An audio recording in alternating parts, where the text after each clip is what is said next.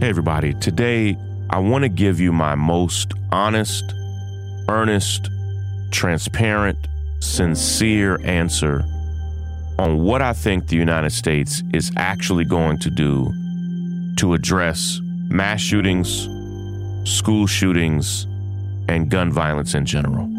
Let me try to unpack and explain it, and I'm going to be brutally honest. Just go with me. This is Shaun King, and you're listening to The, the, the breakdown. The, the, the, the breakdown. The, the, the, the breakdown.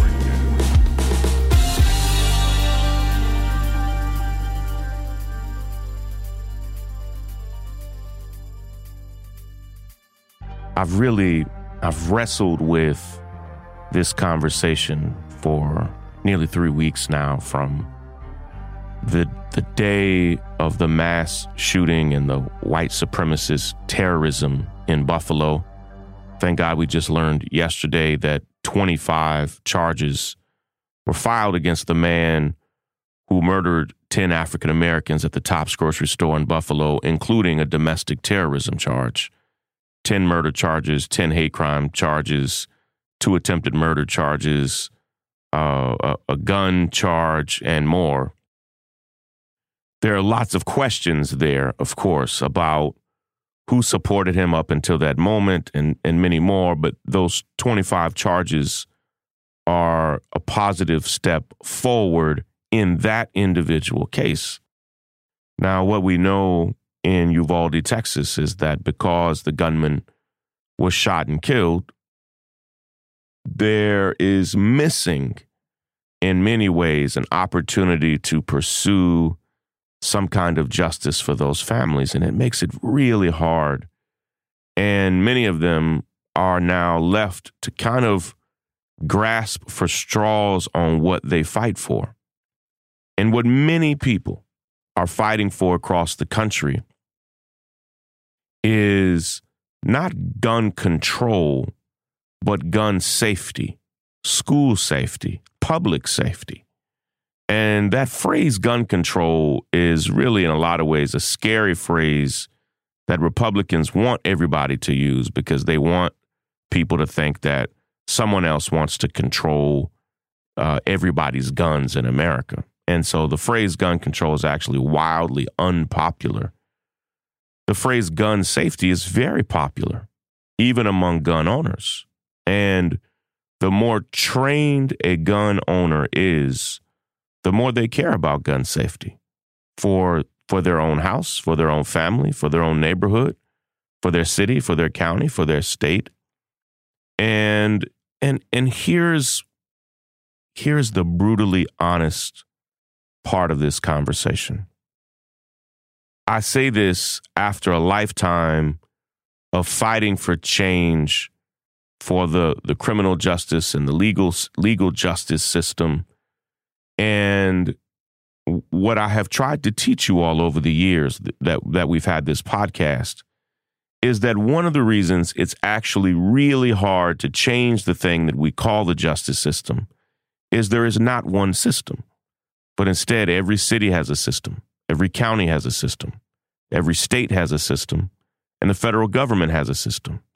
And inside of each county there are jails, police departments, sheriff's offices, there are laws that affect you on the city level, the county level, the state level, the federal level. And for the criminal justice system or the, or the legal system, I've said there are actually 20,000 little systems, and, you know, accounting for each jail, each police department, each sheriff's office. And the painful reality is you have to address change city by city, county by county, state by state, and in the federal government. And when there are 10,000 counties and more cities and towns, it's an incredibly daunting task. And because of that, change for the criminal justice system often feels slow and nearly impossible.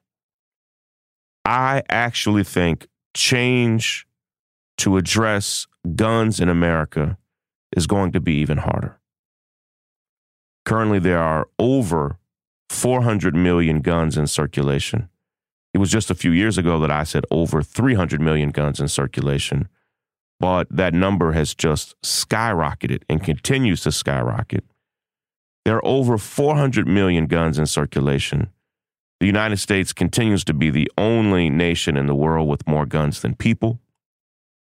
And guns in many places are easier to get than beer. Guns in many places are easier to get than cigarettes. Guns are absolutely easier to get in most places than weed or any other drugs. Guns are readily available. They're everywhere, even where they, in cities and counties that have strict gun laws, you could just go to the next county over across state lines. Guns are everywhere. And while people say guns don't kill people, people kill people, but with guns that phrase really is is ridiculous in the sense that you go to any other developed nation, any other nation that's not in war right now, and they also have mental illness, they also have poverty, they also have violent video games, they also have all the things that people say actually cause people to be gunmen. They have all those things, except they don't have 400 million guns, or 300 million, or 200 million, or 100 million. Most nations hardly have a million guns in circulation. They're, they are rare and difficult to come by in most of the world. So that if somebody is having a mental health problem, or if someone does just want to get even, or whatever their motivation is, it's almost impossible in most of the world to get an AR 15. It's very, very difficult in most of the world to get a handgun. And the training, the systems, the checks and balances that exist in most of the world don't exist in the United States. And I am not at all convinced that Texas, which has had some of the most devastating mass shootings in America, and, and continues to be wrecked with gun violence across the state, I'm not at all convinced that Texas is about to change. I'm not at all convinced that the United States is about to change. Even the bills that and, and the laws and policies that the United States is talking about on the federal level will bring about a very, very marginal change. And